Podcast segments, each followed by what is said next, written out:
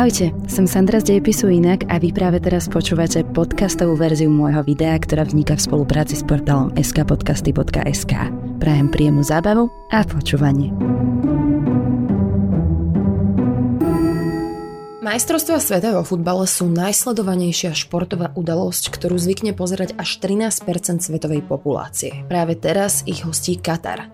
Krajina pokrytá púšťou, vlastnia sa ložiska fosilných palív, ktoré dlhé roky tvoria jej bohatstvo. Vzťah Kataru s organizáciou FIFA bol medzičasom predmetom skúmania rôznych dokumentov či investigatívnych kanálov a prednedávnom vďaka tomu vyplávali aj početné korupčné škandály. Katar je teokratická diktatúra a neposkytuje základné ľudské práva všetkým skupinám obyvateľstva. Samotná FIFA ešte pred niekoľkými rokmi, keď hodnotila uchádzačov o hosťovanie, rozhodla, že Katar nie je vhodný pre túto príležitosť. Pretože všetky parametre, ktorými by mali krajiny disponovať, aby boli dobrými hostiteľmi, mal Katar práveže presne opačné. Horúce podnebie, žiadnu rozšírenú futbalovú infraštruktúru či tradíciu, alebo väčšiu miestnu populáciu, medzi ktorou by sa futbal dal popularizovať. Ich celková populácia je približne polovičná v porovnaní so Slovenskom a iba 300 000 ľudí má v Katare aj trvalý pobyt. Zvyšok tvorí iba zahraničná pracovná sila. Túto príležitosť však dostali, a to za veľmi zvláštnych okolností. Tieto dni a týždne využívajú majstrovstvá sveta vo futbale na vytváranie pozitívneho obrazu svojej krajiny, čím legitimizujú svojich lídrov pred globálnym publikom a tým pádom aj nedodržiavanie ľudských práv. Pýtate sa, prečo autoritárske či utlačateľské vlády majú záujem hostiť takéto prestížne podujatia? Jednoslovná odpoveď. Sportswashing. Prax prania vlastnej povesti a obrazu prostredníctvom športu. Sportswashing sa môže diať prostredníctvom vlastníctva športového klubu, hosťovania veľkého turnaja alebo aj sponzorstva udalostí. Totalitné štáty, vlády a politici tak robia s nádejou, že popularita daného športu zlepší ich celkový imidž. Sportswashing však nie je nejaký novodobý fenomén. V skutočnosti je to celkom starý trik, ktorý poznal napríklad aj Adolf Hitler a objavil ho Josef Goebbels. No a v dnešnom videu sa spoločne pozrieme na najslavnejší príklad sportswashingu v dejinách. Rok 1936 a Berlín. Čas, kedy nacisti uniesli olympijské hry a využili ich na vlastnú propagáciu.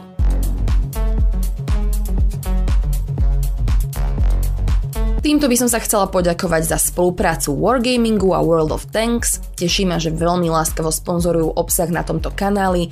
Pozrite sa na ich hru prostredníctvom odkazu, ktorý som nechala v popise tohto videa. Nemecká ekonomika a politika boli po prvej svetovej vojne v troskách a v medzivojnovom období začali v novovzniknutej Weimarskej republike prebiehať obrovské nepokoje. Platenie vojnových reparácií, ktoré vyplývali z Versajskej zmluvy, veľká inflácia, krach na burze, obrovská nezamestnanosť. Toto všetko prispievalo k tomu, že z Nemcov sa stal demoralizovaný, spustošený národ a ich dôvera v demokratickú vládu začala oslabovať. Ešte k tomu všetkému sa počas 20. rokov zvyšok Európy na niekoľko rokov pred Nemcami úplne uzavrel a protinemecké nálady boli rozšírené po celom svete. To sa prejavovalo napríklad aj v zákaze účasti Nemecka na olympijských hrách v rokoch 1920 a 1924. No začiatkom 30. rokov, ešte predtým, ako sa Hitler dostal k moci, začala v medzinárodných vzťahoch prevládať myšlienka, že by bolo dobré Nemecko opäť prijať medzi seba. A pokiaľ ide o olympiádu, jej hlavný predstavitelia boli veľmi ochotní na tomto zapracovať. Za olympiádou totiž od jej vzniku stála myšlienka medzinárodnej dobrej vôle, spolupráce a spájania ľudí. Bola to obrovská príležitosť Nemecko rehabilitovať a po rokoch hrôzy ho znovu dostať do spoločnosti ostatných národov.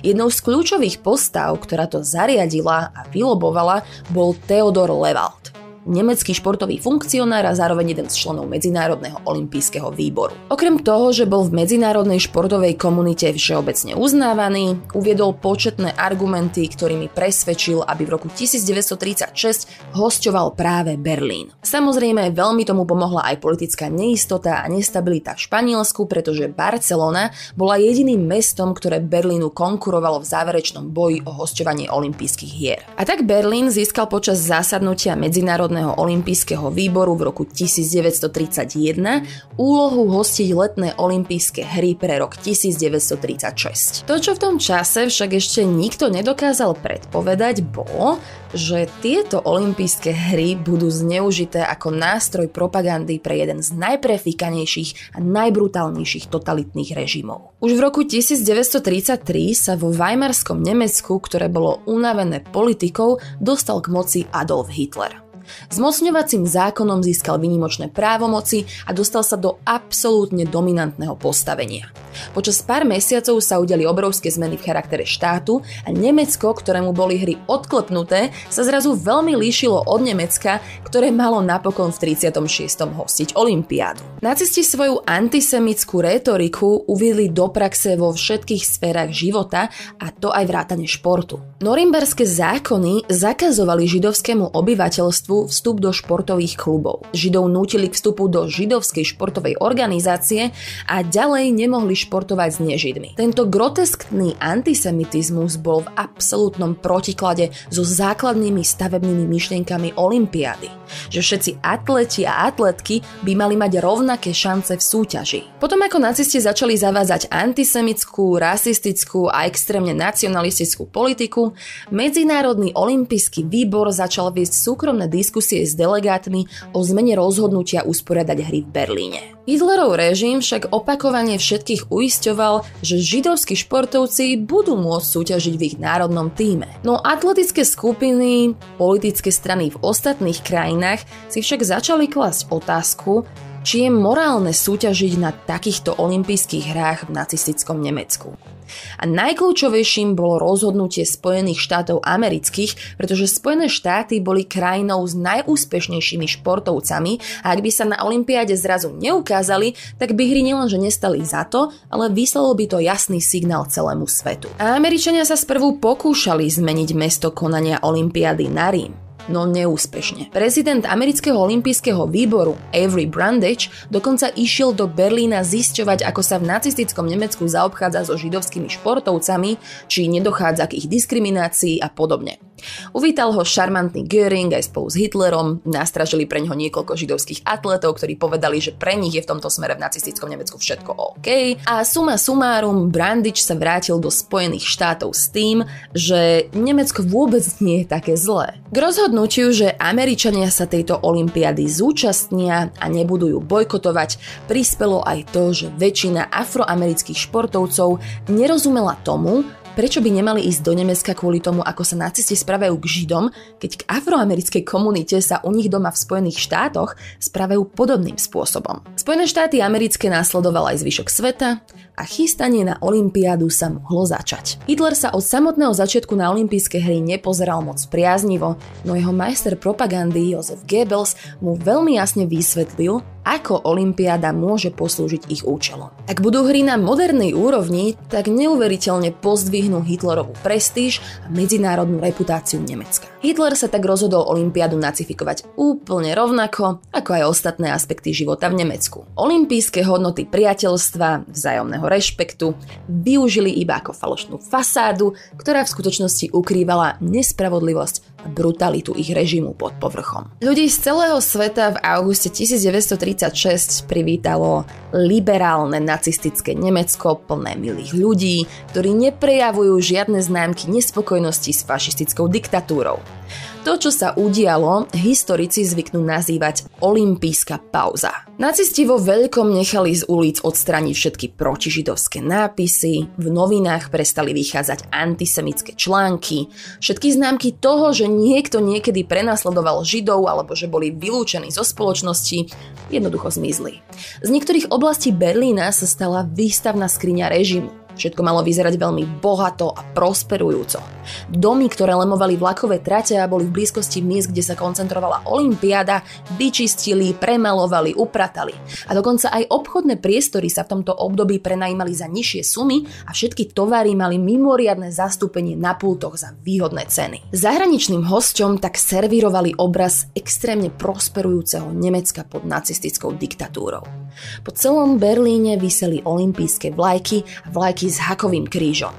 dvojtýždňový festival športovej zdatnosti pod Hitlerovým dohľadom mohol začať. Diváci sa mali stať svedkami toho, že muži a ženy podajú tie najrýchlejšie a najsilnejšie výkony.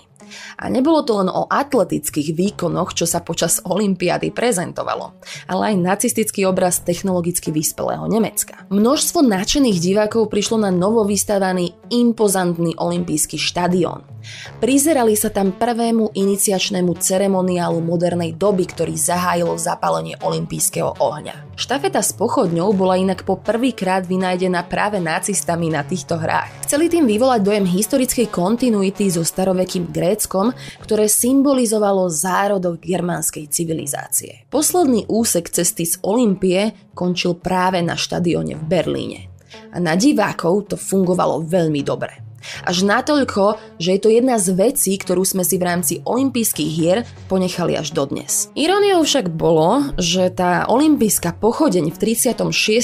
bola vyrobená z ocele, ktorá o 4 roky neskôr vtrhla vo forme tankov na Balkán a aj do Grécka. Hry zahájil Hitler svojim dramatickým príchodom, nasledovalo zapálenie olympijského ohňa a túto choreografickú scénku doplnila ďalšia okázalosť. Vypustili do vzduchu 20 000 hlubov za sprievodu delostreleckej paľby. Toto teatro im však nevyšlo k úplnej dokonalosti, keďže holuby sa výstrelov zlakli a spravili presne to, čo vystrašené zvieratá robia. Ich exkrementy zašpinili hlavy viacerých atletov. Nad štadiónom preletel aj Zeppelin Hindenburg, pýcha nemeckého letectva, dôkaz ich dokonalého inžinierstva. Návštevníci si tak mohli so všetkou láskavosťou hostiteľov uvedomiť aj ich veľkosť a silu. Nacisti veľmi dobre chápali atmosféru striedania ticha a hluku. Čo všetko dokáže spraviť s masami takáto udalosť, správne načasovanie inscenácie. Adolf Hitler si to vychutnával tiež. Bola to jeho príležitosť ukázať sa v čo najlepšom svetle. A zároveň aj svetu ukázať ideálny obraz dobre vycvičeného árijca. Ten bol všade prítomný. Židia síce oficiálne mohli súťažiť ako športovci v nemeckom týme, v zákulisí im to však znemožnili. Dobrým príkladom je skokanka do výšky Margaret Bergmann Lambert, ktorá ešte v predolympijskej súťaži vytvorila rekord skoku do výšky.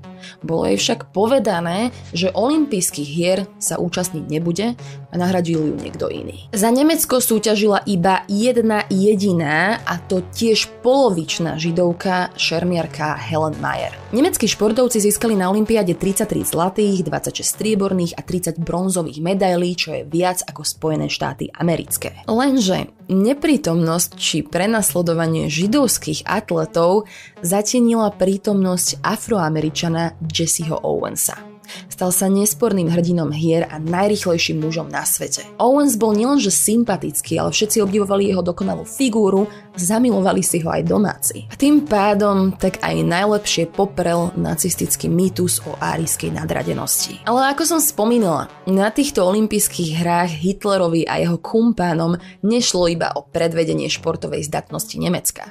Chceli predviesť aj odborné znalosti v oblasti technológií a skvelú organizovanosť. A darilo sa im to fantasticky. Diváci boli tak očarení opojným rituálom hier, že na všetky diskusie o nacistickom útlaku sa na chvíľu úplne zabudlo. Hostia sa zabávali na recepciách či gala večeroch, ktoré sa konali v sprievode hlavnej atrakcie. Na týchto stretnutiach nacisti predvádzali aj úspechy nemeckého podnikania. Olympiáda do Berlína prilákala aj mnoho postav zo širšieho politického či obchodného spektra. Na veľkolepé okázalé večere a ceremonie prichádzali diplomati, krajne pravicovo orientovaní politici či fašisti z iných kútov sveta. Vytváralo sa tu veľa prepojení na medzinárodnej úrovni. Napríklad člen britského parlamentu a šéf britského zväzu fašistov Oswald Mosley sa stretával s Goebbelsom. A nacisti to mali perfektne vymyslené aj s médiami a tlačov. Zaobchádzali s nimi ako s VIP hostiami. Mali voľný prístup ku komunikačným technológiám, hry sa poprvýkrát vysielali aj naživo v televízii a v podstate podplácali novinárov z celého sveta tým, že sa k ním správali dobre a dostali všetko, čo potrebovali. Nikto nevidel koncentračné tábory alebo sa nedostal k ľuďom, ktorí trpeli kvôli svojmu etnickému pôvodu. Všetci boli zaslepení veľkoleposťou ceremoniálu a nádherou olympijského štadióna. A nacistické Nemecko si v skutočnosti spravilo reklamu na seba ako globálneho lídra v technológiách, v organizovaní, v efektívnosti a pokroku. A Leni Riefenstahl túto reklamu aj zhmotnila v propagandistickom filme o olympiáde, ktorom je pozornosť venovaná iba bielým árijským športovcom a nemecké úsilie sa vychvaľuje do neba. Hry sa stali neuveriteľným úspechom pre režim. Olympijský plameň vyhasol 16. augusta 1936. Nacisti mohli zase pokračovať v tyranii. Najlepším dôkazom toho, že to všetko bolo v podstate iba divadlo, sa stal veliteľ olympijskej dediny kapitán Wolfgang Firstner. Aj napriek tomu, ako úspešne olympiádu viedol, padol za obeť ako prvý, pretože počas príprav sa prišlo na to, že bol čiastočný žid a preto nemohol pokračovať vo svojom raketovom zostupe aj napriek svojim schopnostiam. Iba 3 dní po skončení olympiády sa zastrelil, respektíve podľa verzie nacistov to bola autonehoda. Židia sa v Nemecku stali čoraz viac nechcenými. To bol prípad aj Margaret Lambert, ktorej sa podarilo emigrovať. No nie všetci židovskí športovci mali takéto šťastie. Niektorým sa nepodarilo nájsť útočisko v iných krajinách a tak sa stali obeťami holokaustu. A Hitler, ten mal v pláne v budúcnosti uskutočniť ešte monumentálnejšie hry. Bol nespokojný s veľkosťou berlínskeho štadióna. Jeho plánom bolo postaviť štadión až pre 400 000 ľudí, takže o tom diskutoval so svojím architektom Albertom Špérom. A ten ho vraj upozornil na to, že taký štadión rozmerovo nebude v súlade s olympijskými pravidlami. No Hitler sa vyjadril, že to je jedno, pretože keď Nemecko ovládne celý svet, tak aj olympiáda bude pod jeho vedením a tým pádom sa určia nové rozmery. Druhá svetová vojna však našťastie zastavila jeho plány a spolu s nimi aj akékoľvek ďalšie šance na nacistické olympijské hry. Avšak premiešavanie športu s utlačateľskými režimami tomu koniec nebol. O 42 rokov neskôr sa sportswashing z Hitlerovej olympiády zopakoval znova, iba na inom kontinente. Majstrovstvá sveta vo futbale v roku 1978 sa konali v Argentíne a stali sa priam kópiou Hitlerovej olympiády. Dodnes sa o nich hovorí ako o najšpinavších v dejinách. V Argentíne totiž v tom čase prebehol vojenský prevrat.